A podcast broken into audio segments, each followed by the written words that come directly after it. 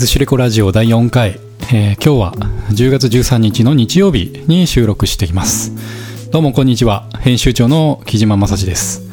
えー今日のねズシレコラジオでは逗子の防災情報っていうテーマで、えー今回の台風19号に対して、えー逗子の人たちっていうのはまたどういうふうに情報共有とかしてたのかなっていうのをちょっと個人的なまあ主観も含めてですけど振り返ってみたいと思ってます。いや、超真面目。えーちょっと堅苦しくならないように気をつけていかないといけないですね。えーそして後半では、えー週末の地元のイベント情報をお伝えします。今回は、逗子市民祭り。えー昨日ですね、10月12日、台風19号来ましたね。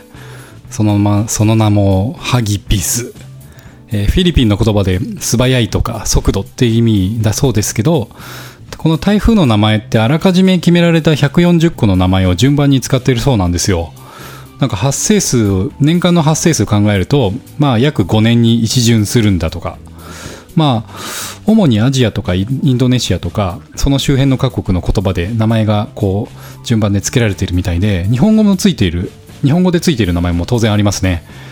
で、なぜかこう、すべてこう、星座から取られてまして、えー調べたんですけど、子犬、ヤギ、ウサギ、カジキ、カンムリ、クジラ、コグマ、コンパス、トカゲ、ヤマネコの10個らしいですよ。で、なんかこの災害をもたらしたようなクラスの台風っていうのは、この台風委員会っていうのがありまして、その14カ国が加盟している。その加盟国からの要請で、以後その名前を使わないように変更することもあるんだとかですね。なるほど。で、今回のハギビスもまあ、個人的にはそれに該当するんじゃないかなと思ってるんですが、どうですかね。で、先月の台風15号での被害にも対してもそうなんですけど、今回の台風19号の、えー、と緊急災害支援募金っていうのが、ヤフー基金で実施してるみたいですね。で、ヤフーネット募金で検索すると出てきますけど、こちらに寄付をすると、今ならこう上限の上限3000万円までは自分の寄付した金額の2倍をヤフーが出してくれるそうです。で、これ T ポイントとかでも寄付できるようなんで便利ですね。なんかこう、ファミマで T ポイントカードありますか？ってありますってこう言ってる人は、ここぞという時に使うタイミングじゃないでしょうか。はい。で、今回の台風19号について、時系列でちょっと地元の情報っていうのを振り返っていきたいんですが、今日の話のメインとなるのが、Facebook の地域グループについてです。逗子にはですね、逗子の魅力を一緒に作るボイスというメンバーが3206人が入っている、まあおそらく逗子で一番大きな地域カテゴリーの公開グループっていうのがあるんですね。で、そこの管理人さんの田中みのりさんがですね、10月11日金曜日のお昼にこのグループの分室として、逗子の災害関連情報ボイスというグループを作成されました。で、グループ分けた理由っていうのは、えー書いてあるんですけど、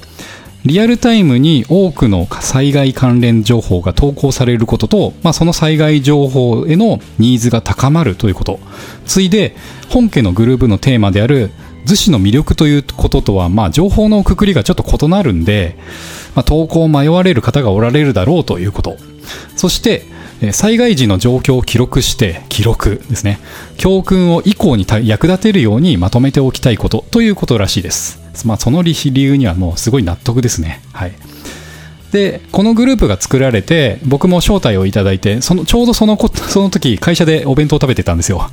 で、今回の台風19号については、まあ、事前情報でやばいっていう話を知ってたのと、まあ、先月の台風15号の恐ろしさを、まあ、身をもって、皆さんもそうだと思いますけど、体感してたので、あ、これは広めなきゃなと思って、Facebook 上の逗子関係の友人知人にバーっと招待を送らせていただきました。はい。で、最初はグループ人数10人とか20人だったのが、あっという間に100人超えまして、えー今日この時点、10月13日の時点で、台風が去った後ですけど、1560人になってましたね。はい。分室だけど半分ぐらいは入ってると。はい。アクティブユーザーがちょっと分かったんじゃないかみたいな。はい。で、えーやはり皆さんも、この台風15号、先月の台風で、まあ今まで経験した台風とは、まあなんかレベル違うぞみたいなことを体感したと思うんですよね。なので、なんかこう、事前の備えとか心構えが違うんじゃないかなって僕思ったんですけど、どうですか？うん。えー我が家もそうでしたね。で、金曜の午後に、まあ会社でも、まあ後輩とかが、養生テープ買ってきますけど、いりますか？みたいな。っていう人も出てきたりとかしてて、夕方になるにつれ、ちょっとなんか車内がそわそわしてたりとか、まあ窓閉めなきゃねとか、オフィス、なんか週末大丈夫かな？みたいな。っていう話がこう、うん話題に上ってましたね。で、この逗子の災害関連情報ボイスというグループが作られてからの流れとしては、まあ、あの土砂災害とか、まあ、ハザードマップですね。ハザードマップとか鉄道に関するニュースとか、まあ、あと週末のイベント中止のお知らせとか、まあ、そういった投稿がポツポツと、えー流れてきまして、まあ、あの入ってくれた方々がこう投稿された情報ですね。であとはその逗子の逗子市の防災防犯メールへの投稿登録を呼びかけるとか、まあ、インターネット上の情報とか知見がどんどんどんどんこう逗子の情報が集まり始めてきましたねであと実際の市内の状況ですね市内ので逗子海岸とか田越川とか、まあ、台風なので水関係のところの状況とかあと市内のスーパーの状況とか。で、まあ、もちろんいわゆる自治体のホームページ逗子市のホームページでも災害に関する情報っていうのはもちろん更新されてたんですけど、えーとまあ、これ当日10月12日に入ってからは結構サーバーが あの504エラーとかで応答がないみたいなレスポンスがないみたいなのでページが見られなかったりみたいなする時間帯も結構ありましたね。なので Facebook のこのグループ知らない方は結構困ったんじゃないですかねやっぱり。うん。で僕が実際今回信頼できる情報源としていたのはこの Facebook グループに集まる投稿とあと逗子市からの先ほど言いました防災メール。あと Yahoo 天気アプリと防災アプリ。あと Windy っていう、まあ、風向きとか風速を細かく見られるアプリですね。であとはもちろん Twitter ですね。はい。で Yahoo に関しては最近防災に関する取り組みなんかすごいなと思ってまして今回そう感じたのが新たにこう地域の詳細エリアにユーザーが状況報告をそのマップにピンを置くみたいな感じで投稿できる機能が追加されたんですよ。で今いる場所がどんな状況かを投稿できるので他の人が投稿した内容も地図上の画面で見られてなんかこうこの新機能っていうのも、まあ、台風の影響を、まあ、屋内からこうイメージするのに非常に助かりましたね。ちょっと川の様子見に行ってくるみたいなことをしなくても、うん、なんか川の近くに住んでる人の様子がこう投稿されたりしたので助かりましたね、うん、で、まあ、冒頭にお伝えしたように Yahoo ネット募金で今回の災害に対して手軽に寄付ができるのでぜひこのラジオを聞き終わったら募金してみてください。はいお願いします。あとツイッターといっても、まあ、他の地域の情報とかいわゆるまあなんか特定のなんここの場所がなんかこんなやべえことになってるよみたいなことがリツイートされまくってバズってるみたいな感じで、まあ、地元の情報が欲しいこちらの立場からすると割とこうノイズみたいな意味合いの情報も混じった状況なんでタイムラインがね、うん、地元の人でとなんかこう情報発信している人の投稿っていうのをウォッチするのがねこうちょっとちょっと大変だったりするんですけど、まあ、そこはこう検索したりとかで、えー見てました。でこのツイッター公式のアプリの機能にはこの特定のユーザーがつぶやくたびにスマホにプッシュ通知されるっていう設定ができるんですよ。例えばあの僕の奥さんあの妻がですね、えー、とツイッターにこう何か投稿しますと。そしたら僕のスマホがピロリンってなってえーその妻の投稿した内容が 通知されると即時にですねで、これはあの、ちょっとなんか家庭内平和を保つために結構重要だったりするんですけど、すいません、なんか、はい。嫁多分聞いてるんで、ごめんなさい。で、まあ、これは、この機能はね、リアルタイムで情報を追いたいときにはすごい便利です。おすすめですね。はい。で、今回いろいろとこう、逗子関連のツイッター情報を見ていたときに見つけたのが、えー逗子市の市議会議員の飯山さんのアカウント。で、いつもこういう災害時とかは、まあ、緊急時とかなんですけど、まあ、逗子で言うと同じ市議会議員の菊池さんがですね菊池俊一さんがよくツイッター投稿してくれてるんですけど飯山さんのアカウントは今回初めて発見しました でアカウント作られたのが先月9月で初投稿がちょうど10月11日だったので台風の直前ですねはいでこの飯山さんのアカウントを見ていると、えー逗子市内をこう駆け,、ま、駆け回って田越川とか海岸河口付近の水位の様子とか、まあ、なんかこう逗子が暴風域に入ってからも各避難所の収容数とかキャパシティについて、えーツイッター投稿されていて、まあ、これが非常にこの台風の影響をイメージするのに助かりました。実際あの避難所とかね避難しようかどうか迷ってるみたいな友達から連絡が来た時に今こういう状況らしいよっていうふうにこうシェアできたりしたんで、えー助かりましたね。で合計2日間この2日間で50投稿ぐらいしてましたね。なんかすごいなと。でフォロワー数もですね僕初めて見た時は10前後だったんですけど今見たら93まで増えてました。すごいですね。あの逗子はいわゆる自治体のツイッターアカウントがないんですよ。なのでこういった時の情報源っていうのはまあなんかこう今までっていうのは昔ながらの防災無線とあとその防災メールっていうのしかなくてか防災無線があるとそれと同時に同じ内容がメールで届くんで、まあ、無線がよく聞こえない時はメールで確認するのが確実っていう感じでした。でも今回違ったのはこういった感じでリアルタイムで市内の状況を走り回ってレポートしてくれる飯山さんみたいなようなアカウントがあったこととこの冒頭に言った Facebook の災害情報が集まるグループがあったこと。この2点ですね。でまあ、こうまだフォロワー数の少ない飯山さんのこの投稿する貴重なリアルタイムな情報がまあ、1000人を超えるこの Facebook グループでシェアされていたことっていうのは大きな意味を持ってたんじゃないかなと思います。あと個人的にあの 毎回防災無線が聞こえなくてなんかこう窓を開けるのもめんどくさいしっていう窓開けられないしそもそもみたいなでメールもいちいち確認するのが面倒だったりしたんでえーと、逗子市から防災メールが送信されたら、まあ、その内容をツイッターに即自動投稿する、まあ、いわゆるボットっていうアカウントを作っちゃいました。でこれは先月の台風15号の時から考えてたことで、まあ、隙間の時間使ってちょっと試験的に運用してるんですね、まあ、試験運用なんでちょっとあの確実性に欠けるので、まあ、ちょっとあのすごいシンプルな仕組みを無料でできる範囲で作っただけなんでメールの本文で大事なところがまあ、140字超えちゃうと投稿されなかったりするっていう、まあ、バグというか、まあ、試験運用なんでねこうベータ版みたいな。まあ、本当はメール内容を一度ワードプレスとかなんかブログ形式なところに投稿してその記事 URL と見出しを自動ツイートする仕組みを作れば確実なんですけど、まあ、それをやってる時間と手間はまあさすがになかったので、まあ、とりあえずあの自分用っていうのでアカウントちょっと作っちゃいましたで逗子あの防災とかでツイッター検索すると同じようなボットアカウントが2つぐらい見つかるんですよそちらの方が情報精度としては確実なんでえーと、アカウント名は、えー、1個が、えー、逗子 B ですね。アルファベットで逗子 B。逗子防災メールの、えっ、ー、と、まあ、アーカイブしてくれるアカウントですね。で、こちらも、えっ、ー、と、メールが届いてから、もうなんかこう、5分ぐらい経つと絶対届くはずの、えー、アカウントなんで、えっ、ー、と、信頼性が高いです。はい。僕の作ったやつよりは、全然、はい。まあ、あと災害時に手動投稿されている、えっ、ー、と、逗子市ボットみたいなアカウントもありましたね。で、僕のアカウントもちょっと長い目で見て回収していこうかなと思ってるんで、温かい目で見守っていただければ幸いです。やっぱり自分もそうなんですけど、あの先月の台風15号があった頃こそ鉄道とかお店の営業といったインフラ周りの計画運休とか休業の判断って早かったんじゃないかなと思いました。人ってやっぱり体験とか経験しないとなかなか動けないもんだなって。うん。そしてあのこのラジオを聴いてくれているような、まあ、というか正しくはツールを駆使して聞けている、えー、皆さんのような IT リテラシーの高い方々はいいんですけどもそうでない方々、まあ、地域にいるおじいちゃんおばあちゃんっていうのがこういかにそのこの Facebook グループで投稿されているような情報にアクセスできるようにするかみたいのは結構課題じゃないかと思いますね。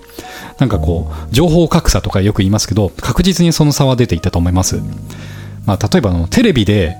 えー、と NHK で田越川の今の様子とか絶対やらないじゃないですか。なので僕の住んでいる地域の自治会とかもなんかこういつも防災が防災がって言ってる割には今回の台風に関しては何もアクションできなかったんでね、まあ、台風なんで外出たら危ないっていうんで、まあ、公園に集合もできないしっていう。うん。っていう意味ではなんかこう逗子って高齢化率がまあ、神奈川県下もトップクラスで非常に高いんで結構大事な課題じゃないかなと思ってます。というような感じでね、まあなんかこう、今回の台風19号を振り返るには、まだちょっと被害状況もあの拡大しているということで、えー、早すぎるタイミングだと思うんですけど、逗子の防災については忘れないうちにこうやって記録していこうと思った次第です。ここまで振り返ってね、こう、振り返ってみて思うことはですね、もうあの、行政とか自治体っていうのは何か有事の時に完全にサポートしてくれたりとか、サービスを提供してくれるものっていう認識自体を持たない方がいいんじゃないかなと思った次第ですね。まあ、これ決してあの、批判じゃないんですよ。批判じゃなくて、まあ、例えばあの逗子の花火大会とかも同じようなことであれももう時代の流れとしても無料で花火が見られる時代っていうのはもう終わりかけてんじゃないかなと僕は思っててもうなんかこうあとはそのなんか募金とか、まあ、あとスポンサーもそうですけどいかにこうなんか共感してくれる人たちを増やしてまあその共感の形がこう資金となって開催されるというかそうなってくると花火大会もこう自分ごと化になりますよね。なんかこうなんか次出る緑のやつ俺が出したやつなんだみたいな。お金出したやつなんだみたいな。とかね。メッセージ花火とかもまあもう最たる例ですけど。ってな感じでこう行政とか自治体のアクションとか仕組みとかでまあなんかいけてない部分っていうのは確実にあると思うんですけどそれをこう批判だけするんじゃなくてこう市民の方からサポートしたりするっていうことも大事だったりしてで逆に行政側もなんかこう市民の中で特殊な力とかスキル持った人たちと出会う機会とかきっかけを増やしたりとか、まあ、していって、まあ、要はお互いそれぞれの立場が持ってないものを持ってないこの条件とかポジションをシェアし合って混ぜるってことでもっと良い地域になっていくんじゃないかなと思います。これはもう逗子限らずですね。全国的に。はい。なんかこうクレームとか批判とかするんじゃなくてそればっかじゃなくてなんかこういかに街のこととか暮らしのことを自分ごと化して考えるかみたいな、うん、例えば街中を自分の家の庭だとイメージすればゴミ拾いますよね、うん、自分の庭だしみたいな、超極端に言えばそんな感じです。はい。まあ、そんな感じの考えの方が、まあ、少しずつ増えていくと街はもっとワクワクする雰囲気になりそうだなとはいこれも完全主観ですけど思いますさて、えー、ずしレコラジオ第4回も折り返し地点を過ぎまして、後半は週末のイベント情報のお知らせです。あ、なんかもうこれラジ、ローカルラジラジオっぽいですね。ローカルメディアっぽい。はい。これ毎週やっていこうかな。はい。ということで今日はですね、週末の毎、来週末のイベント、えー、10月20日20日日曜日に10時から15時に開催される逗子市民祭りですね。はい、これ、えっ、ー、と、小雨決行だと思います。好天中止って書いてあるので、少しの雨だったらやるぞっていう気合ですね。はい。で、開催場所は池子の第一運動公園と隣の逗子アリーナですね。で、毎年6万人を超える来場者で賑わる逗子市民祭りということで、えー、第一運動公園には市内の飲食店や地域グループによる出店とかワークショップとか体験イベントが行われます。まあ、その数にして約100店舗。はい。えー、逗子警察とかも、まあ、毎年パトカーとか展示していたりとかして一緒に写真撮れますよね。うちの子はまだシャイなので えっと、撮ろうとしないんですけど、はい。で、公園内の特設ステージとかでは、えー、音楽ライブだったり、ダンスのパフォーマンスとか行われて、まあ、終始賑やかな雰囲気だと。で、これ、あの、野球場とかで、今年どうかはまだわかんないんですけど、まあ、地元のボーイスカウトとかガールスカウトも毎年体験ブースで出したりしますよね。僕も小中学生の頃はボーイスカウトは、あの、逗子第2弾所属してまして、えー、毎年市民祭りに参加してましたね。覚えてます。はい。で、主催者運営は逗子市民祭り実行委員会ということですね。で、アクセス方法、会場へのアクセスは、えー、京急神武寺駅から徒歩15分ぐらい。これ、僕のあのイメージです。はい。で、JR の東逗子と逗子駅のちょうど距離的には中間ぐらいなので、まあ、どの駅からも歩いて大体15分ぐらいな気がしますね。はい。えー、駐車場は一応ありますけど、駐車場のスペースも使って出店とか行われてるんで、多分、あの、車は駐車できないと思います。はい。自転車は、まあ、行けたかなっていう感じですね。はい。で、僕、この逗子市民祭りちょっと思うのが、毎年この紹介、商工会のウェブページにある出店募集のお知らせっていうところから読み解いて、あの、各店舗のなんかこう、ステージのレイアウトとかを、あの、イメージしてるんですけど、情報更新をもうちょっとだけ早くしてくれるとありがたいなと思ってます。なんかこう、ネットで検索しても前年度の情報がヒットすることもまあしばしばなんでね。はい。担当の方、もし聞いていたら、はい、ぜひよろしくお願いします。で、この10月20日日曜日は、まあ、前回のラジオでも告知した三崎の城ヶ島のサンセットクリムゾンという野外フェスティバルも開催されるんですけど、まあ、この秋ね、10月11月は毎週何かしらのイベントが被っちゃいますよね。もうこれ仕方ない。うん。ということで、えー、週末イベント情報のコーナーでは、10月20日に日曜に開催される、えー、逗子市民祭りについてお伝えしました。はい、ズシレコーラジオ第第4回いかがだったでしょうか、ね、今回はねちゃんと準備してから収録してみたんでだいぶやりやすかったですね。でちょっと今回真面目なテーマだったんで次回は気楽にトークも してみたいなと思ってます。はい。ズシレコラジオに出てみたいとか話してみたいっていう人は、ね、常に募集してます。はい。ゲストっていうとなんか告知とかあったり有識なんかの有識者だったりないとダメなんじゃないか？みたいな雰囲気ありますけど違います。はい。このズシレコラジオのコンセプトご存知ですか？そう。ご近所感覚で聞く声のローカルメディアはいありがとうございますはいえーご近所感覚で聞く声のローカルメディアということで、まあ、おしゃべりするだけで全然 OK なんですわ。はい。ということで、ゲストはいつでもお待ちしてます。友達とか、はい、友人知人でも全然大歓迎です。はい。Twitter とか Facebook でご連絡ください。はい。ということで、ズシレコラジオ第4回はこの辺で失礼します。はい。次回の更新をお楽しみに。編集長の木島正史でした。